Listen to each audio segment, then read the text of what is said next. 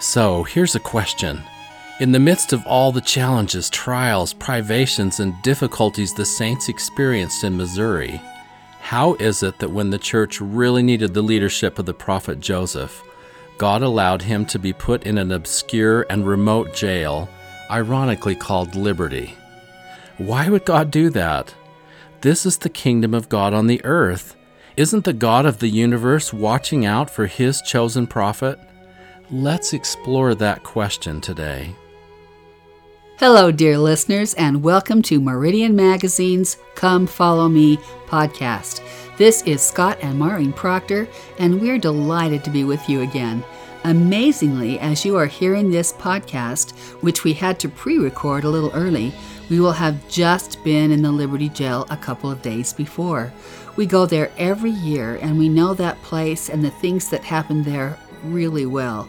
Before we get started, we want to tell you some exciting news. You remember last year when we offered the Nauvoo Diary, a place to record daily thoughts and personal insights and engagements if you want? Well, this year, Scott has pulled out all the stops and created the Kirtland Diary for Thoughts and Personal Revelation. It is stunning. We just received the preliminary copies from our press in South Korea, and the rest will be arriving in just a few weeks. We've been slowed down by COVID this year, but they will be here in plenty of time for your gift giving needs. These truly are rich with full color photographs of Kirtland and Hiram, Ohio, including all the historical sites significant to that period of church history.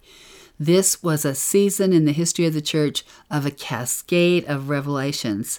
I've held this Kirtland diary in my hands, and it is truly beautiful. And I have to say, Scott, that this Nauvoo diary from last year, I have used every day to record something about how I've seen God in my life that day. And it's been such a rich experience for me. It's been just a small enough space that I can do it and I can succeed every day in writing something. And I've loved that. Well, and I've used it also for a gratitude journal. I've just put down things that I'm grateful for. And that's just been so wonderful. And I guess you know by now that we love the history of the church. We love the historical sites that help us understand our ancestors, and I love these new Kirtland diaries and want to share them with as many people as possible. You can pre order them right now by going to latterdaysaintmag.com forward slash Kirtland. That's latterdaysaintmag.com forward slash Kirtland. We know you're going to love these too. Now let's go back to the horrific scenes as Joseph and his brethren were being taken from Far West. Intimidated by Alexander Doniphan's stand, General Samuel Lucas made plans to take the church leaders 35 miles to the south to Richmond for trial. Joseph and the other leaders were taken to that horrible jail at Richmond for an agonizing preliminary hearing on charges growing out of the armed hostilities. The prisoners submitted a list of defense witnesses, but these were systematically jailed or driven from the county. Parley P. Pratt described conditions in the jail as they awaited their trial. Our ears and hearts had been pained while we had listened for hours to the obscene jests, the horrid oaths, and filthy language of our guards, as they recounted to each other their deeds of rapine, murder, robbery, etc., which they had committed among the Mormons. They even boasted of shooting or dashing out the brains of men, women, and children. I had listened till I became so disgusted, shocked, horrified, and so filled with the spirit of indignant justice that I could scarcely refrain from rising, when, on a sudden, Joseph arose to his feet and spoke in a voice of thunder, or as the roaring lion, uttering the following words Silence, ye fiends of the infernal pit! In the name of Jesus Christ, I rebuke you and command you to be still. I will not live another minute and bear such language. Cease such talk, or you or I die this instant. He ceased to speak. He stood erect in terrible majesty, chained and without a weapon, calm, unruffled and dignified as an angel. He looked upon the quailing guards whose weapons were lowered or dropped to the ground, whose knees smote together, and who, shrinking into a corner or crouching at his feet, begged his pardon, and remained quiet till the change of guards. Parley described Joseph in that moment. I have seen the ministers of justice clothed in magisterial robes and criminals arraigned before them, while life was suspended on a breath in the courts of England. I have witnessed a Congress in solemn session to give laws to nations. I have tried to conceive of kings, of royal courts, of thrones and crowns, and of emperors assembled to decide the fate of kingdoms. But dignity and majesty have I seen but once, as it stood in chains at midnight in a dungeon in an obscure village of Missouri. I just love that description of Joseph. I do too. Six leaders of the church were taken on to Independence, while some, including Parley P. Pratt, Porter Rockwell, and others, were left in Richmond. Joseph and Hyrum Smith, Sidney Rigdon, Alexander McRae, Caleb Baldwin, and Lyman Wight, all falsely accused, were cast into a two story, 22 foot square stone dungeon with the ironic name of Liberty. For the next four long winter months, the prophet and his friends suffered from bitter cold, unfit food, filthy conditions, and smoke inhalation. On the lower level of the jail, they could not stand fully upright. But worst of all for the prophet was his inability to comfort the saints and his family, who were barely surviving in Far West, and whose faith had been sorely tried. Reports of the saints from the outside were grim. The conditions in the Liberty Jail were extremely poor. At least once the brethren were given food that was said to be human flesh or Mormon beef. They refused to eat it. While Hyrum was in the jail, his wife, Mary Fielding Smith, gave birth to a son, and with the help of Phoebe Ann Morton Angell, who washed and dressed the baby and had attended to Mary in the birth, was allowed to bring him there to be blessed. With tenderness, Hyrum named his son after his prisoner brother, Joseph, Joseph Fielding Smith. This little baby, born in affliction and conflict, would become the sixth president of the church and preside over it for 17 years. It seemed there was no movement on the outside to get the brethren released from prison. Elders Neal A. Maxwell, B. H. Roberts, and Jeffrey R. Holland, as well as Dr. Truman G. Madsen, taught that this time in Liberty Jail for the prophet Joseph was a prison temple. The prison temple involved a time of obscurity, adversity, irony, and testimony, said Elder Maxwell. The ironies in Liberty Jail are many.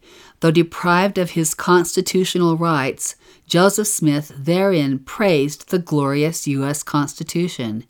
Then, after the misery of Missouri, Joseph declared with inspired anticipation, I am willing to be sacrificed, maintaining the laws and Constitution of the United States, if need be, for the general good of mankind.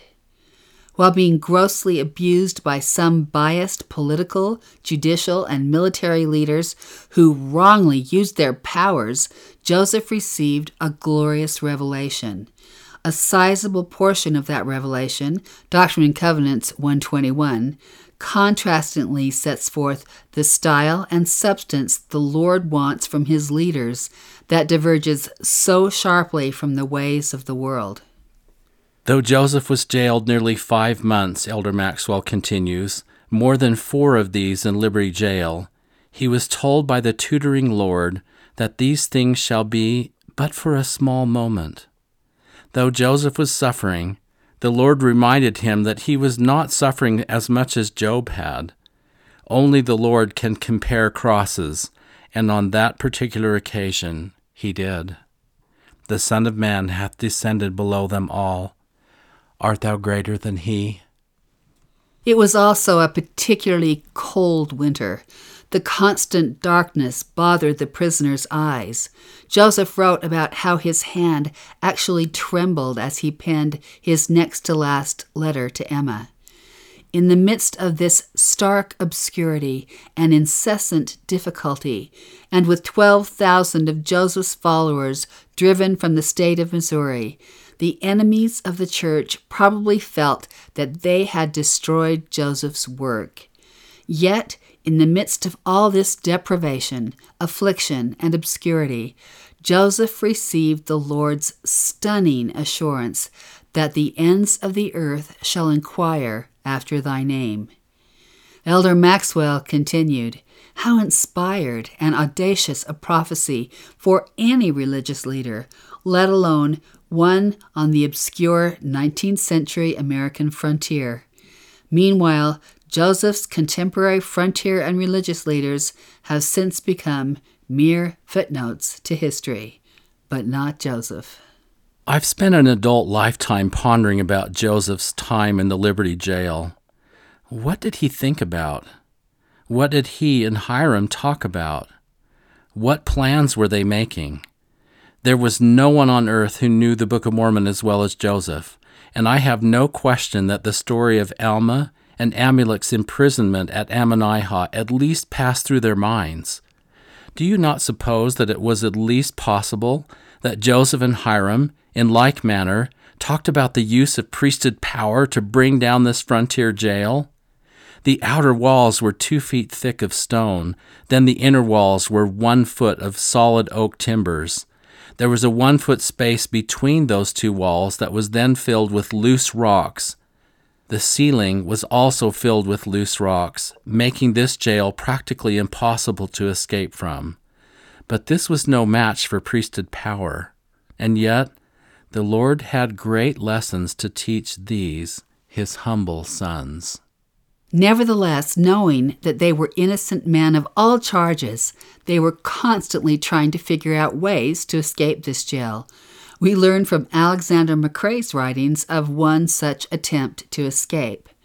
On the 7th of February, 1839, after counseling together on the subject, we concluded to try to go that evening when the jailer came with our supper. But before deciding fully and to make it more sure, Brother Hyrum asked Brother Joseph to inquire of the Lord as to the propriety of the move. He did so and received answer to this effect that if we were all agreed, we could go clear that evening, and if we would ask, we should have a testimony for ourselves. Now, listen closely to what Alexander recorded. I immediately asked, and had no more than asked, until I received as clear a testimony as ever I did of anything in my life, that it was true. Brother Hyrum Smith and Caleb Baldwin bore testimony to the same, but Lyman Wight said we might go if we chose, but he would not. Remember, Sidney Rigdon had been released from the jail earlier due to extreme illness. After talking with Lyman for some time, he said if we would wait until the next day, he would go with us. Without thinking we had no promise of success on any other day than the one above stated, we agreed to wait. When night came that day, the jailer came along with our supper, threw the door wide open, put our supper on the table, and went to the back part of the room where a pile of books lay, took up a book, and went to reading, leaving us between him and the door, thereby giving us every chance to go if we had been ready. As the next day was agreed upon, we made no attempt to go that evening. When the next evening came, the case was very different. The jailer brought a double guard with him, and with them six of our brethren, to wit, Erastus Snow, William D. Huntington, Cyrus Daniels, David Holman, Alanson Ripley, and Watson Barlow. I was afterwards informed that they were sent by the church. The jailer seemed to be badly scared. He had the door locked and everything made secure. It looked like a bad chance to get away, but we were determined to try it. So, when the jailer started out, we started too. Brother Hyrum took hold of the door, and the rest followed. But before we were able to render him the assistance he needed, the jailer and guard succeeded in closing the door, shutting the brethren in with us, except Cyrus Daniels, who was on the outside. The scene that followed defies description. I should judge from the number that all the town and many from the country gathered around the jail, and every mode of torture and death that their imagination could fancy was proposed for us. but they were so divided among themselves that they could not carry out any of their plans. And you know what's ironic about this, Maureen, is that if they had been one that very night when they had been told if they were one they could escape, then they would have gone to Far West. And that very next day is when Emma and her family was leaving Far West, and Joseph could have been there to go with them. But instead, they were in the jail until the first week of April. Truman Madsen wrote During those cold winter months in Liberty Jail, December through March, Joseph did not have a blanket. He wrote to Emma and pleaded for one. She had to reply that in his absence, William McLellin, formerly one of the original Twelve Apostles and now a vicious antagonist, had stolen all the blankets from his house. Several times the jailers administered poison to the prisoners. There were no sanitary facilities except the slop bucket, and there was very little light. Joseph was not alone. His brother Hyrum and four other brethren were with him. In some respects, that was an added affliction, as he saw their sufferings too. The reports piled up of cruelties inflicted on the saints, the whippings, the beatings, the rapes, the plundering of homes and farms, and finally the enforced exodus to Illinois in dead of winter, leaving bloody marks in their footprints on the snow. These weighed heavily on the souls and the hearts of these men in prison for conscience sake. Now, on March 19th, 1839, something happened that overwhelmed the prophet with emotions, almost more than he could take. Joseph received a series of letters, including one from his younger brother Don Carlos and one from his precious wife Emma. Don Carlos wrote in part Brethren Hyrum Smith and Joseph, having an opportunity to send a line to you, I do not feel disposed to let it slip unnoticed. Father's family have all arrived in this state except you two, and could I but see your faces this side of the Mississippi, and know and realize that you had been delivered from your enemies, it would certainly light up a new gleam of hope in our bosoms. Nothing could be more satisfactory, nothing could give us more joy. And Emma wrote in part Dear husband, having an opportunity to send by a friend, I make an attempt to write, but I shall not attempt to write my feelings altogether for the situation in which you are, the walls, bars, and bolts, rolling rivers, running streams, rising hills, sinking valleys, and spreading prairies that separate us, and the cruel injustice that first cast you into prison and still holds you there, with many other considerations, places my feelings far beyond description. Was it not for conscious innocence and the direct interposition of divine mercy, I am very sure I never should have been able to have endured the scenes of suffering that I have passed through. No one but God knows the reflections of my mind and the feelings of my heart when I left our house and home, and almost all of everything that we possessed, excepting our little children, and took my journey out of the state of Missouri leaving you shut up in that lonesome prison. But the recollection is more than human nature ought to bear, and if God does not record our sufferings and avenge our wrongs on them that are guilty, I shall be sadly mistaken. These letters touched a deep place in Joseph's heart, and the very next day he dictated long letters to the church and his family the excerpts of which have become sections 121, 122, and 123 of the Doctrine and Covenants. Elder Jeffrey R. Holland teaches us three lessons from the Liberty Jail, although there are many more. Well, without trying to determine which of these kinds of experiences in our life are mandatory and which are optional, but still good for us, may I suggest just a very few of the lessons learned at Liberty those experiences that were school teachers to Joseph and can be to us, experiences that contribute so much to our education in mortality and our exaltation in eternity. Now then, three lessons from Liberty Jail. May I suggest that the first of these is inherent in what I've already said that everyone, including and perhaps especially the righteous, will be called upon to face trying times. When that happens, we can sometimes fear God has abandoned us, and we might be left, at least for a time, to wonder when our troubles will ever end. As individuals, as families, as communities, and as nations, probably everyone has had or will have an occasion to feel as Joseph Smith felt when he asked why such sorrow had to come and how long its darkness and damage would remain. We identify with him when he cries from the depth and discouragement of his confinement, O God, where art thou? Secondly, we need to realize that just because difficult things happen, sometimes unfair and seemingly unjustified things, it does not mean that we are unrighteous or that we are unworthy of blessings or that God is disappointed in us. Of course, sinfulness does bring suffering, and the only answer to that behavior is repentance. But sometimes suffering comes to the righteous too. You will recall that from the depths of Liberty Jail, when Joseph was reminded that he had indeed been cast into trouble, had passed through tribulation, and been falsely accused, had been torn away from his family and cast into a pit, into the hands of murderers, nevertheless, he was to remember that the same thing had happened to the Savior of the world and because he was triumphant, so shall we be. In giving us this sober reminder of what the Savior went through, the revelation from Liberty Jail records, The Son of Man hath descended below them all. Art thou greater than he?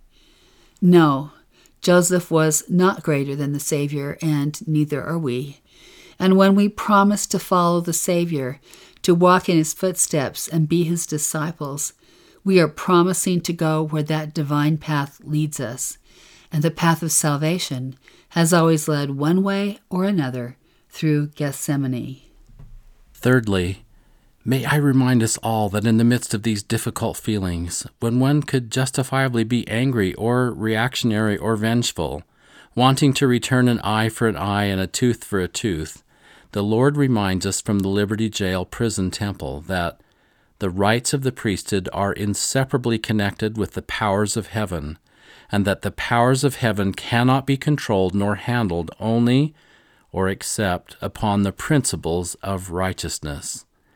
Therefore, even when we face such distressing circumstances in our life, and there is something in us that wants to strike out at God, or man, or friend, or foe, we must remember that no power or influence can or ought to be maintained except by persuasion, by long suffering, by gentleness and meekness, and by love unfeigned, without hypocrisy and without guile. It has always been a wonderful testimony to me of the prophet Joseph's greatness and the greatness of all of our prophets, including and especially the Savior of the world in his magnificence, that in the midst of such distress and difficulty they could remain calm and patient, charitable and forgiving, that they could even talk that way, let alone live that way. But they could, and they did. They remembered their covenants, they disciplined themselves, and they knew that we must live the gospel at all times, not just when it is convenient and not just when things are going well. Indeed, they knew that the real test of our faith and our Christian discipleship is when things are not going smoothly. That is when we get to see what we're made of and how strong our commitment to the gospel really is. Now, do we have our Liberty Jails? Do we have times when we come to that place where all we can do is cry out and plead, Oh God, where art thou? Of course we do. We are God's covenant children, and those in the covenant agreed to be tried and tested. Somewhere in our latent memory banks echoes these words, and we will prove them herewith to see if they will do all things whatsoever the Lord their God shall command them. We have a very dear friend, Bonnie, whose husband, Ron, was in a hiking accident in February and suffered a traumatic brain injury. We thought he was just fine for about a month, and then he suffered a severe bleed in the brain and went into a coma for 14 weeks. Both of them have been through severe trials these past nearly eight months. Ron cannot yet swallow. His voice has been taken away, although it's starting to slowly come back. His left side is not functioning. His right foot is not receiving the neurological signals it needs to help him start walking again. And there are many other challenges as well. We know that all of us are faced with various life stretching and mind boggling trials in our lives. But don't you think that Bonnie might be tempted to say, Oh God, where art thou? We talk to her every day and we see them many times a week. Blessings have been given, prayers are constantly offered in their behalf, and yet progress is slow. We called her this morning just before recording this podcast, and we asked her these very questions and asked if she had seen any miracles. She immediately said, I see miracles every day. Each morning when I wake up, I am so exhausted. I just don't know how I will go on. I don't know how I will gather the physical strength to do what I need to do. I can't fathom just getting up to help all day long. And then I do, and the Lord gives me strength all day long. He helps me through. He stands beside me. He sends angels from both sides of the veil to help me. If I were to ask where He is, well, He's everywhere, and I know that every day. He is there in finding the right doctor when I need one for a very specific challenge that Ron has. I don't have to ask where God is. It's as if He says, Here am I. He was there in finding just the right specialized vehicle to be able to transport Ron to his numerous appointments and see to his needs. I was paying thousands of dollars a month in transport fees, but then this customized vehicle showed up in Missouri and they delivered it to my door. It was as if the Lord was saying, Here am I. He was absolutely there just two days ago when Ron had an issue with his catheter. It was so horrible we had to go into a specialist to get it put in right, and just as I pulled out of the driveway with Ron in the car, his physical therapist was just pulling in for his home appointment, and from a distance I rolled down the window and said, I'm so sorry. We have to take Ron in right now with a catheter issue. The therapist said he would reschedule. That night, the therapist discovered he tested positive for COVID. What a blessing. It's as if the Lord said, Here am I. He was there and having to set up operations that really needed to be done, and being delayed only to find out that the delay was the exact perfect timing and led to a much better outcome for Ron. The Lord was saying, Here am I. He is right there in blessing individually my sons and daughters with increased faith, patience, hope, and resilience. And perhaps that's the most important thing of all. He just says quietly, Here am I. He is with me every day, and I have learned to trust Him absolutely. I even came to the place just the other day where I said in my prayers that I was grateful that He has allowed all this to happen and give me this experience because it has really shaped and blessed me. We have been astounded as we have observed Bonnie in this trial, and we have been witnesses to the fact that God is really there in every detail in every turn, in every decision. It has been amazing. When we are pushed to our limits, when we are at the end of our individual ropes, when we can't go any further, and we, too, as the prophet Joseph, cry out, Oh God, where art thou? If we stand still and pay attention and listen, we will hear the still small voice saying gently, Here am I. Now, we have to end this podcast with a story of faith and super faith, one of our very favorite stories in church history. We tell it every year in the very spot where it happened, and it never ceases to move us to the core of our beings. In July 1838, while the Latter day Saints were still living in Far West Missouri, Joseph Smith had received a revelation that the Quorum of the Twelve were to be called on a mission to England, and the instructions were very specific. Let them take leave of my saints in the city of Far West on the 26th day of April next. When this revelation was received, the saints were living happily in Far West and did not know the thunderous storm clouds that lay on the horizon. By April 1839, the blackest and most hateful Missouri persecutions had intervened. The people at Haun's Mill had been massacred while their children were at play. Joseph Smith and other key leaders had been falsely imprisoned in Liberty Jail, and Governor Boggs had issued the extermination order making it legal for anyone to kill a Mormon in Missouri. The people in Far West had been driven by gunpoint from their homes, their flocks scattered, their crops burned, and some of their women ravished in brutal scenes that defy the imagination. By the 20th of April, 1839, the last of the saints had left, fleeing far west at gunpoint, with the threat of death upon them should they not remove themselves immediately. The twelve had long since left Missouri and were gathered on the eastern shore of the Mississippi River. What did this mean for the fulfillment of this revelation? It would seem, of course, impossible and irrational to even attempt.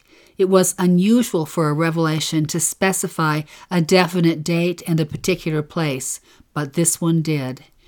Joseph Smith and his fellow prisoners, as you know, had spent the winter in the dank Liberty Jail, and in Missouri, some were boasting that if the twelve returned to fulfill this commandment, they would be murdered.